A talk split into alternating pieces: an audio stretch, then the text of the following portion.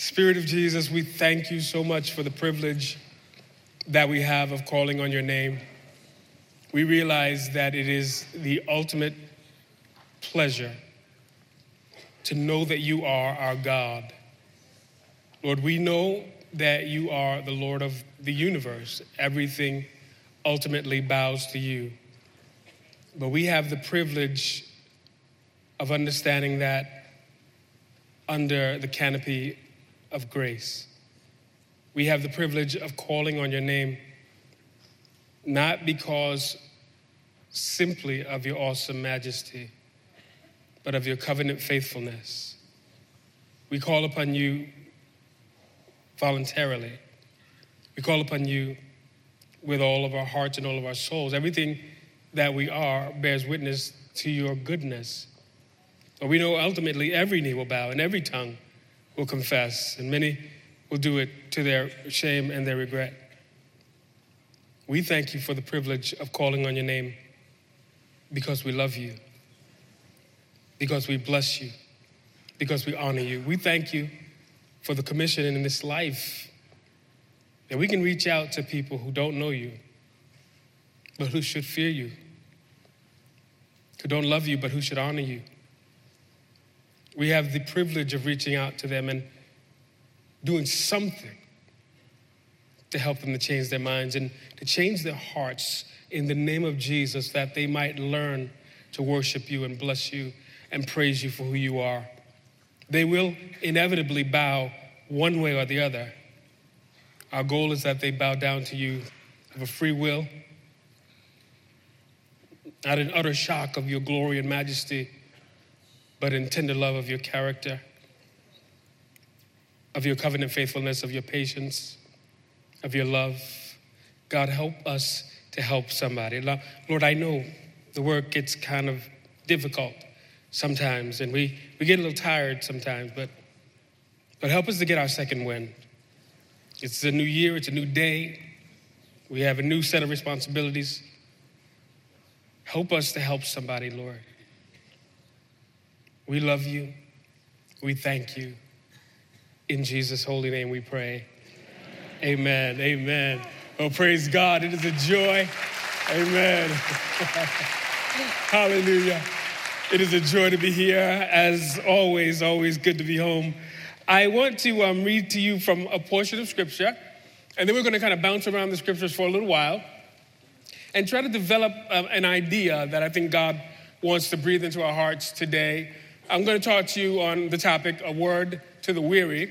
And the goal today is that we allow God to speak to our hearts so that we remind ourselves that as much as we have accomplished in our life, as much as we have made a difference, as many lives as we have touched, there are still lives out there that need to be ministered to. And for the most part, I'm convinced that the better part of our ministry has not yet even begun. I believe that there is something that we have to do in this final day, in this generation, that will eclipse anything and everything that we have ever experienced, not only as Christian individuals, but as a church, as the church age. I just believe that the best is yet to come that there is a great thing that God is looking to do. And I think He wants to breathe new life into us, a bit of freshness that will allow us to go on, as it were, that extra mile. Sometimes it's the last lap that's the most difficult. And we just need God to speak to us and help us to get to that point. Now, I'm going to read to you from the book of Matthew, the 17th chapter. You can turn there if you will. If not, um, just listen. I'm going to read just about four verses, and then we're just going to trek for, to various points in the scripture. Now, after six days, Jesus took Peter, James, and John, his brother, and led them on a high mountain by themselves. And he was transfigured before them. His face shone like the sun and his clothes became white as light. And behold, Moses and Elijah appeared to them talking with him. Then Peter answered and said to Jesus, Lord, it is good for us to be here. If you wish, let us make three tabernacles one for you, one for Moses, one for Elijah. While he was still speaking, behold, a bright cloud overshadowed them, and suddenly a voice came out of the cloud saying, This is my beloved Son, in whom I am well pleased. Hear him. Now, we know that this is the second time that God spoke from the Shekinah, God spoke from the glory cloud with regard to Jesus and who he is and what he was here to do. He is the only begotten Son of God. He is the only true Son of God by nature. We are sons and daughters by adoption. He's the Son of God by nature. And what God is saying here, He had already said before at the beginning of Jesus' ministry. But now you and I recognize that the ministry of Christ is going into, as it were, a time of crisis. Eh, eh, the, the time of acceptance is almost over. The time of people coming to Him, curious as to who He is, and asking Him questions and so on, those times are beginning to be elapsed and they're about to be eclipsed by times of rejection. This is the time where he's starting to go back and forth with the Pharisees. This is a time when the cross is looming large. He, at this stage, is in the shadow of the cross. He's at the twilight of his earthly ministry. And God takes him aside and he says to him something that he said to him at the beginning of his ministry. That is, You are my son, and in you I am well pleased. And the Bible suggests that he's talking with Moses and Elijah in the presence of his disciples. Now, if you and I consider what he's talking about with Moses and Elijah, in the book of Luke, it gives us a little bit more clarity in that. And it reminds us that he's talking about his decease. He's talking about the cross. He's talking about that second half of his ministry or that latter portion of his ministry, that part that was going to require everything that he had. It's similar to us. We start off a certain way, God gives us a certain calling. He makes it clear what he wants us to do and how he wants us to go about it. And we do the best that we can. We minister outwardly, we, we love on people, we do everything that we can to live a life that bears witness to the reality of the indwelling spirit. And then as time progresses, we can become a bit weary in well doing, especially if you're moving from that time of acceptance to a time of rejection. Or you're moving from a time where everything is new and exciting, and, and now it's getting a little bit where you're dealing more and more with the pressure of the calling. And you're dealing with some of the hardships of the calling. And so God comes and He begins to speak to you again the thing that He had already spoken to you. Now, when we think about God doing this in the life of Christ, sometimes we say, well, Jesus knew who he was, and there was no reason for reassurance and so on and so forth until you begin to see him, for instance, at Gethsemane. And you see him weeping and crying and saying, God, this cup is too much for me. Saying, I can't do this. There must be a different way. And then coming to the resolution, not my will, but thine be done. You want a good New Year's resolution? Not my will, but thine be done. Let's, we, right, if we lock it into that, it becomes pretty generic, but at the same time, pretty specific. And so Jesus is fully God, fully God in every sense of the word, but he's also fully human. Fully human in every sense of the word. And sometimes even Jesus needed to be reassured. But not just Jesus. Remember, the disciples are there. And he said to them, right before they went up to the Mount of Transfiguration, some of you are not going to taste death until you see the Son of God coming in his power until you see the kingdom of God coming in its glory. So basically, what he's saying to them as they're beginning to witness all of the rejection now, and they have to weigh and judge, you understand, because they had been influenced by the Pharisees, influenced by the Sadducees, influenced by the lawyers, influenced by those people who are now arguing with Jesus and against Jesus. They were raised by these people to a certain degree, and they had to fight some things off. They had to fend some ideas off. They had to fend off some lies, just like you and me. As we walk through this society, we were raised in this society. We were taught to believe certain people. We were taught to be influenced by certain people.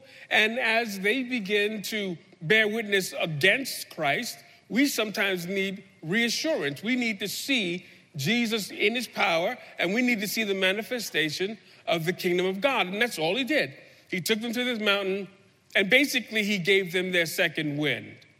He spoke, as it were, from God spoke, as it were, from the glory cloud, a word to the weary. Now, think about Moses and think about Elijah. They had very similar situations, didn't they? Moses, at a certain point, you see it in Exodus around somewhere between the 30th and the 34th chapters, right? You read that whole block of scripture, and you will see Moses bringing the children of Israel, obviously brought them out of bondage, brought them to Mount Sinai. God speaks to them from the glory cloud, from the mountaintop. He gives them what's called the, the 10 words or the 10 commandments.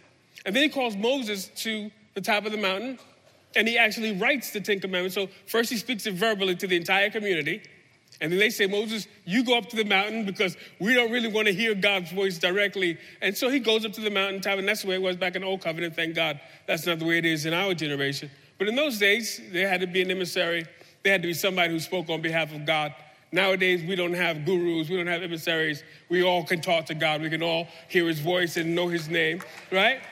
So now Moses goes to the mountaintop. He gets the word, right? God writes it on the tablets of stone. But as Moses is coming down from the mountain, he recognizes that the children of Israel had become hypnotized, if you will, by the way of the Moabites, by the way of the Ammonites, and so on and so forth. They wanted to go their way. They wanted to do what they were doing because their life looked like fun.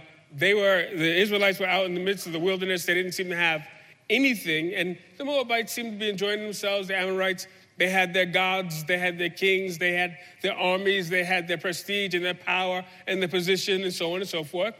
And so the people began to create a God that would allow them to live like the Moabites. And they said, These are the gods, O Israel, that brought you out of the house of bondage. These are the gods that brought you out of the fiery furnace.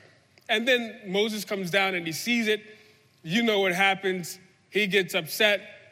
He takes the law, literally breaks the law, right? Just throws it down and decides that he needs to intercede on behalf of the people. Now, he goes and he intercedes on behalf of the people because he recognizes that what they had done was displeasing to God. God made that very, very clear. God actually said to Moses that I'm going to destroy this people and I will raise up a people after you, and they will go into the promised land. Moses began to intercede now, here's what's going on with Moses. He is saying something to this effect Lord, you have every right to leave us now. You have every right to leave us in the wilderness, but we are going to depend upon your grace. We're going to depend upon your favor. He said, If I have found favor in your sight, show me your glory. Now, Moses had already seen the glory of God. Just like Jesus had already heard, You are my beloved Son, and you I'm well pleased. Moses saw the glory of God all the way in Exodus 3, right? When he saw the fiery bush and he heard the voice come forth from the fiery bush. So he had already seen God's glory, but now this was a little bit different.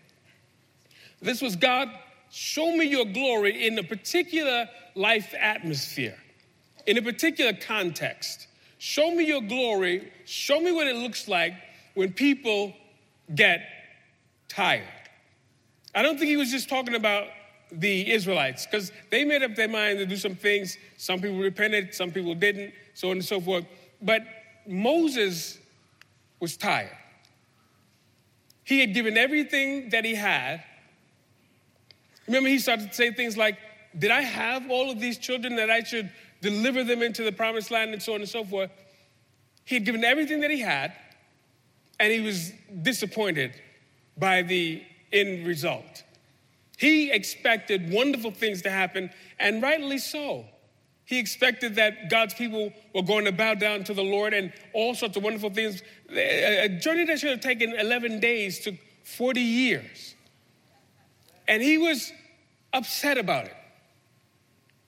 And he said, God, if I found grace in your sight, in other words, what he's saying is, God, if I am who I believed myself to be, if I am called the way I believe I was called, then show me. Show me something. Let me know that it doesn't end here and it doesn't end like that. And then he goes on, in essence, saying, as much as we've poured in, there's still a long way to go. And God says at a certain point, excuse me, he says at a certain point, I'm going to send you into the land. I'll send my angel with you, but I'm not going to go with you. He said, I'll provide for you, I'll protect you, I'll make sure that you have a word, because angel means messenger. I'll make sure it's almost like God is saying, listen, I, will let you go to church, but don't expect to meet me there. And Moses said, no, no, no, that's not good enough. Right? It, it would be it would be the same as if we said as a community, God has been with us for 30 years, 31 years, doing wonderful things, but we dare not take any step without God. Everything in us says we could have the provision, we could have the protection, we could have the preaching, we could have all that wonderful stuff, but if we don't have the presence, what difference does anything make? Amen. That's what makes this church what it is. We have always embraced the presence, no matter what it costs us. So now Moses says, Show me your glory. Now, the wonderful thing about it is, there are things that God couldn't show him, obviously, because he was still an old covenant man at that stage. I mean, even us as new covenant people, there's still things that we have yet to see. We look forward to those times. But we've seen a lot more than they've seen. Except you see Moses here talking to Jesus later on and, and getting a glimpse, you know, into things that we see on a regular basis. Well, anyway, God begins not so much to show him, but to speak to him. A word in season to him that is weary. Remember, he causes his glory to pass by and he starts to talk about all of his mercy and all of his compassion and all of his goodness, how he's slowed to anger. In other words, what he's saying to Moses is,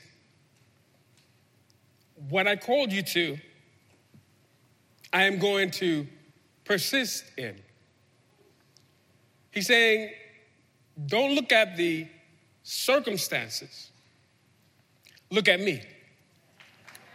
Remember, he says, Amen, I will be merciful to whom I will be merciful, and I will be compassionate to whom I will be compassionate. What is he saying there? He's simply saying, Mercy is my choice. Compassion is my choice. So here we are. Moses getting a second win, getting a second look. What happens to him? Bible says his face began to shine. Just like at the Mount of Transfiguration.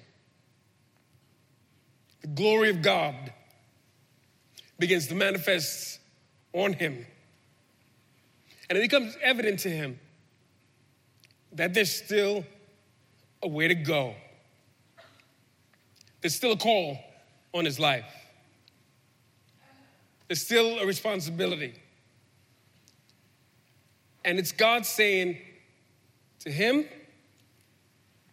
and God saying to us, no matter how difficult the road might be, no matter how many disappointments you might engage, as they did, as Moses did, as Elijah did. When God calls you to something, then you are called to that thing. And whatever that call is, God is going to see you through. Hallelujah. And sometimes He just wants to pull us aside and remind us of that reality. So He says to Jesus at the beginning of His ministry, You are my son, and you I am well pleased. Then He says to him during that time of difficulty, You are my son and you I am well pleased. He causes Moses to bear witness to his glory at the beginning of his ministry. And then later on, he causes Moses to bear witness to his glory at that stage of Moses' responsibility. Same thing with Elijah, the other one that was speaking to Jesus at the Mount of Transfiguration. You Remember, Elijah is being used by God and this is in Kings somewhere. You have to read, you have to read both of them in order to find it. I don't want to make it too easy for you.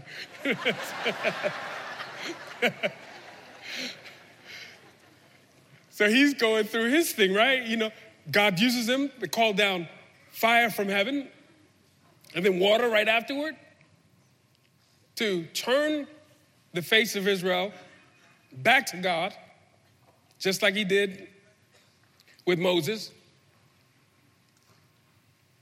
And then all of a sudden, the people go from crying out, The Lord, He is the God, the Lord, He is the God, to fearing the wrath of Jezebel. And Elijah gets frustrated. And he runs. And I don't think he ran out of fear, although there would have been fear there, no question. Nobody wants to be killed, right? But I think the main thing is he ran out of frustration. Remember, he kept saying, I'm no, I'm no better than my fathers. Just, just take my life away from me. So somebody who's afraid to die doesn't usually pray that way, right? they don't usually say, I'm running from Jezebel because she's going to take my life, take my life away from me. I think there was something else there, something that said, I'm finished. I gave it everything I had. I briefly saw revival. Maybe it's time for somebody else now. But God said, no, it's not time for somebody else now.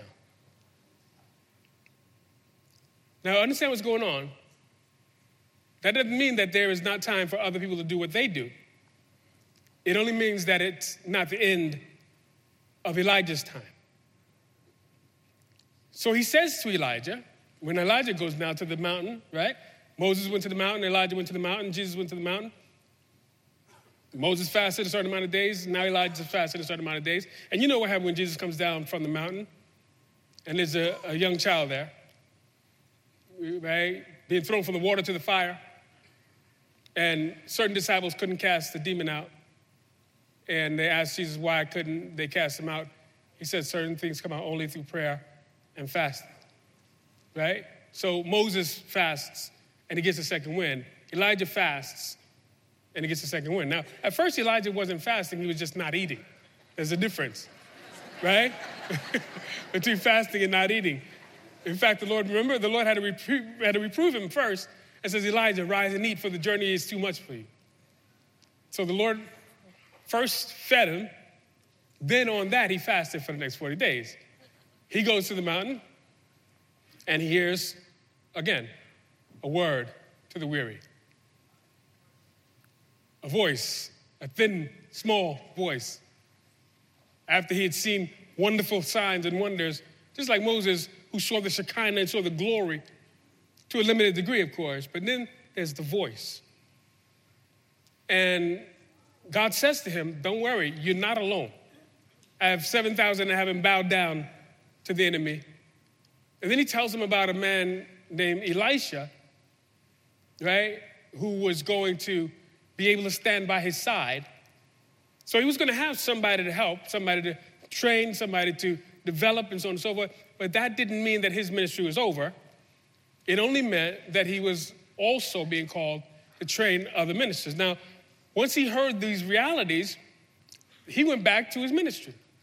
The first, remember, the first question the Lord asked him was, Elijah, what are you doing here? And there are times when God will say to us, as we go through our little bits of difficulties and it gets a little wearisome and we get a little tired and, and we find ourselves, you know, just, I mean, just, God, I can't do this anymore. That's what Moses said, right? That's what Elijah said. That's what Jesus said at Gethsemane.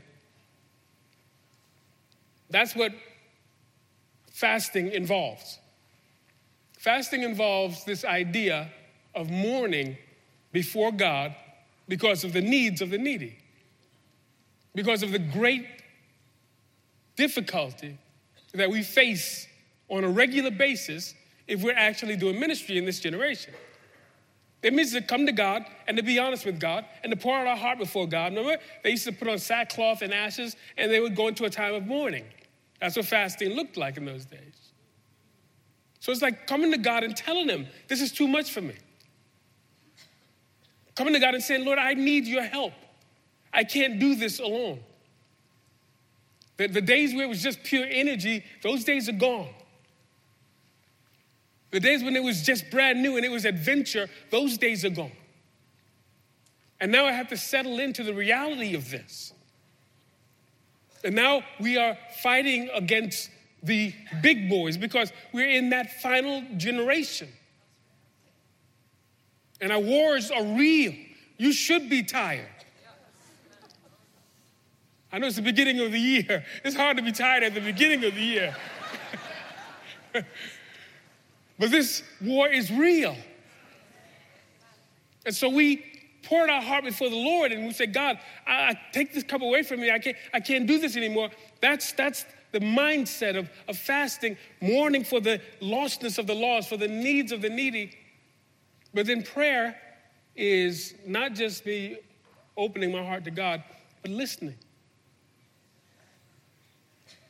Listening to Him speak a word in season to that person who's weary.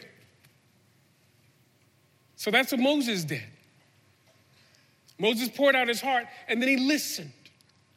Elijah did the same thing. He poured out his heart and then he listened. You see the same thing with the disciples on the Emmaus Road. They pour out their heart and then they listen. Certain things can only be overcome through prayer and fasting.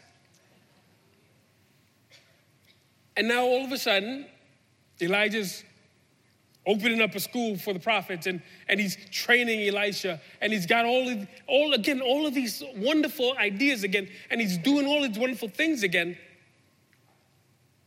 he realizes that there is a second wind I mean, he's realistic. He knows he's not going to live forever. So he's training young people to do the thing that he does. But he also recognizes that the young people at this stage are not ready to fight on the level that he fights. And there still has to be people that are able to fight on that level until the young ones are ready. And none of us at this stage of our lives, none of us can give up and say, well, we'll leave it, you know, to Pastor Patrick and the youth group. right?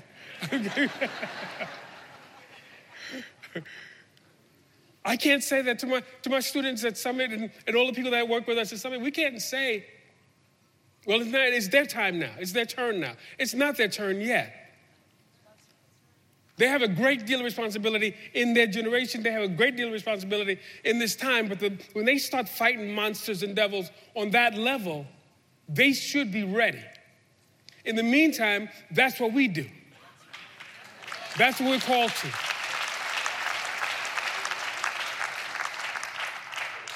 So we pass the baton, but we hold on to it for a little while. And that's what Elijah did with Elisha. That's what Jesus was doing with the three disciples that were with him. What I want to suggest to you is simple, and then we're going to close. No matter how difficult the road is, no matter what you have to endure,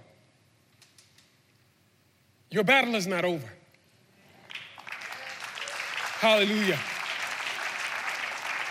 The thing that Moses did ultimately was more than he had ever done. Moses did more after he was 80 than anything that he had done in his life up until that point. There are people in this room who can who will look and you'll look at your birth date and you'll say, Well, I did everything that I could. Now it's time for the next person. If you're still here, that means your work is not finished.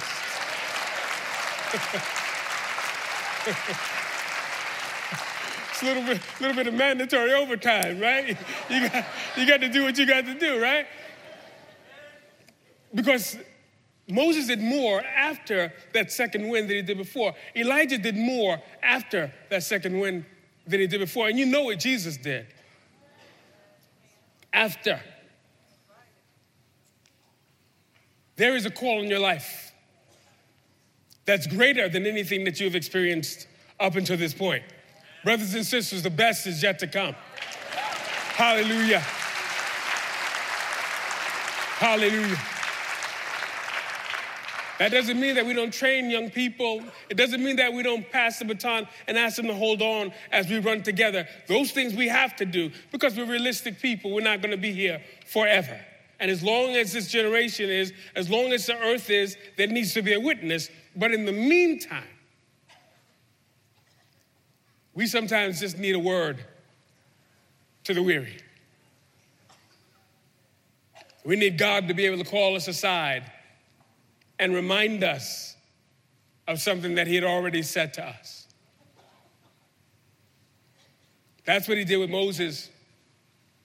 That's what he did with Elijah. And now Moses and Elijah are there doing that same thing with Jesus as God speaks to Jesus.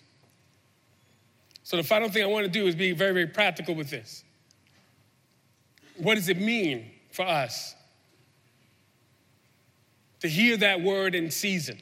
If you look at what was going on at Gethsemane, I'm sorry, at the Mount of Transfiguration and later at Gethsemane, particularly at the Mount of Transfiguration, even though Peter might have said some things that he didn't fully understand, you know, let's build three tabernacles and so on and so forth, I think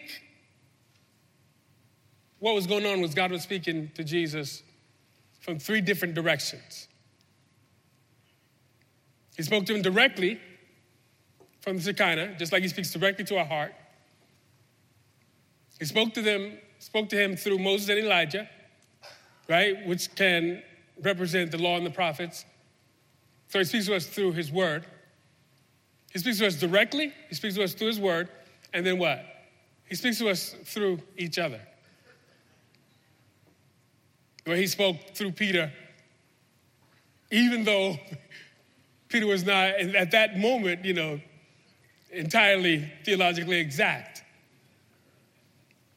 None of us are. We're all babies, babbling babies, doing the best that we can to help somebody. That's all we are, and God is all right with that. He can still use us.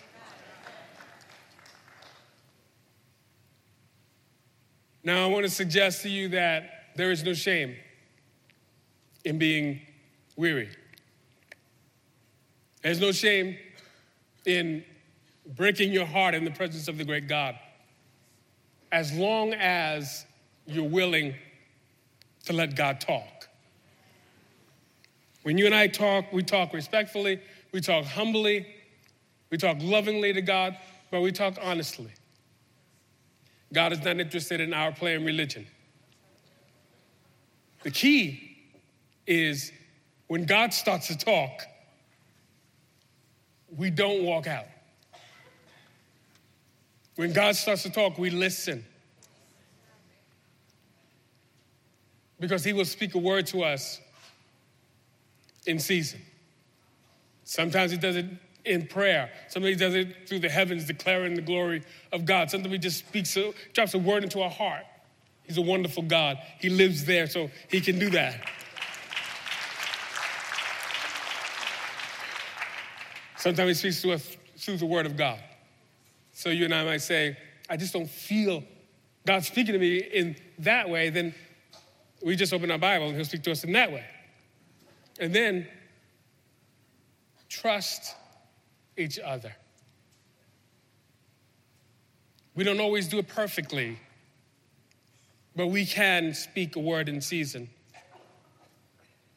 to each other when we get tired. The drawback sometimes is you feel more vulnerable when you're tired, so you're very, very particular on who you let speak into your life. There's some wisdom in that. But don't get to the point where you become, in your times of weariness, unapproachable. Wisdom says be semi permeable, right? Semi permeable means certain things get in and certain things just can't. But make sure you let somebody in. And then when you get an opportunity to be that cup of cold water, be that to someone. Even if they're a little bit resistant, don't be afraid of resistance. Remember, we talked about it earlier Jesus, time of acceptance, time of rejection, or time of resistance. It's okay as long as you get your second win, you can help somebody else with theirs. So I want to pray with you this morning. Message is very, very plain, very, very practical, but it's biblical and it's real. My prayer is that you take a moment. Now, you'll do it in other ways when you leave here, of course. You'll have your time of study, your time of prayer. You'll know who to speak to and so on. I'm just saying, here, while you're here, take a moment and just let God speak a word to you. It's one thing to hear it from somebody like me or somebody like your brother, your sister next to you. It's another thing to bow your head in the presence of the great God and hear Him drop a word into your heart. There's some people in here who are weary. You're weary in well doing. You're not tired because you're spinning your wheels. You're not tired because you're running from God. You're tired because you've been doing a lot of good things and sometimes doing good things in a world that challenges that can be very challenging. And I want to pray with you. But that doesn't exclude if somebody is running from God, you can come too. But for the most part, what I'm saying is if you are running with God then you're running for God and you're just getting tired, God wants to speak to your heart. He's just going to drop a word in your heart. We're going to sing some songs, and you're going to let God speak to you, and then we're going to pray together, and we're going to dismiss. Would you stand with me, please, my brothers and my sisters?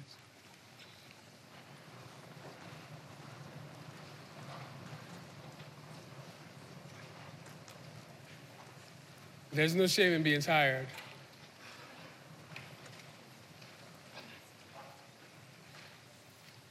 Jesus said certain things only come out through prayer and fasting. That means certain things only come out. In other words, you can only get that kind of victory that's something God is trying to bring into your life and victories that God is trying to bring through your life to other people. When you are open and honest with God, tell Him how you feel and listening to Him as He reminds you of who He is and who you are and how to look at this life without being overwhelmed by it. If God is speaking to your heart, you can begin to come to the front of this auditorium. We're going to pray together. We usually call this the altar, as you know. But it's just a time where we stand together and we remind each other that we're not alone.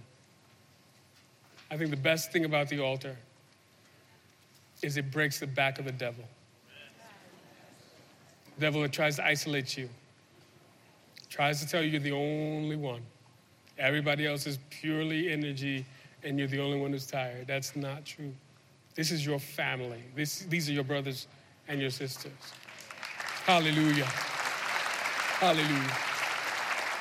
You know, it's, it's a strange thing. It's almost like Moses asked a question, and in a very real sense, God, when speaking to Jesus, answers that question. Moses asked the question, Have I found grace in your sight? And when God speaks to Jesus in Moses' presence, he says, You are my son, and I am very pleased with you. It's a wonderful thing to know that God's favor is on your life. A wonderful thing to know.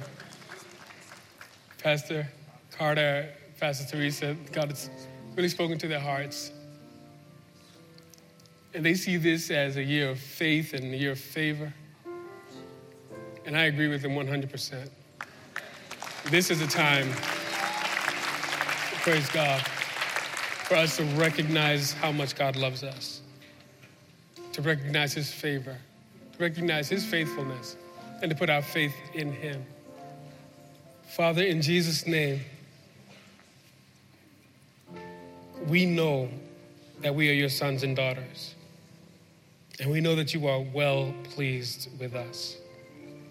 We know that we have found favor in your sight. We have found grace in your sight.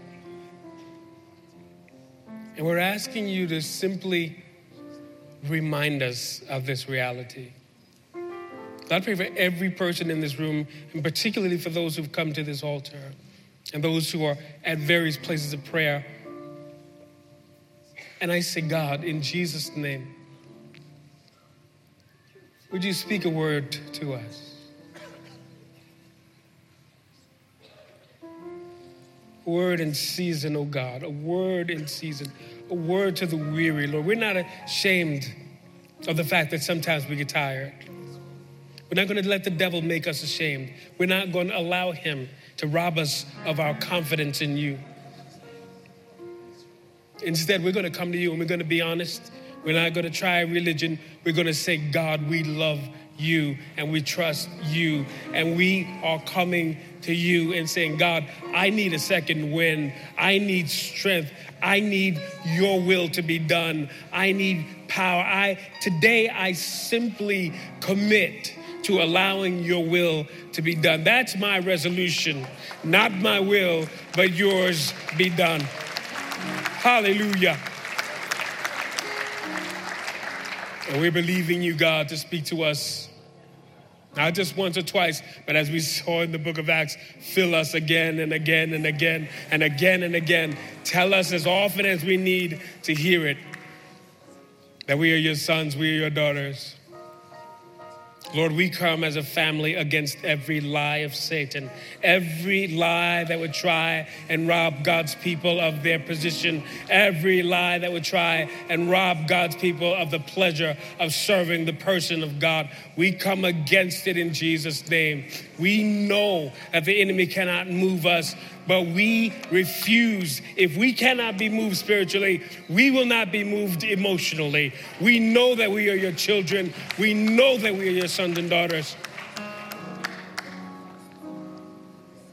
We come against every lie, and instead we bask in the truth the truth of your love, the truth of your mercy, the truth of your grace, the truth of your goodness, the truth of your acceptance, the truth of your embrace, the truth that you are proud of us, that we are your sons and daughters, that you love us and that you like us, that you are our Father, that you can be trusted, that we can put all of our hope and all of our dreams in your hands, God. You make us and mold us according to your image, Lord. We still have a long way to go. There's still a great responsibility in front of us. We thank you for the days that have gone by. We thank you for the goodness that you've already manifested. But God, we're not finished yet. We still have a thing to do. We still have a call in our life. We still have a responsibility in this generation. And Lord, we want to see your name glorified in it. We thank you for it, oh God and we bless you for it. In the name of Jesus Christ, amen, amen, amen, amen. God bless you.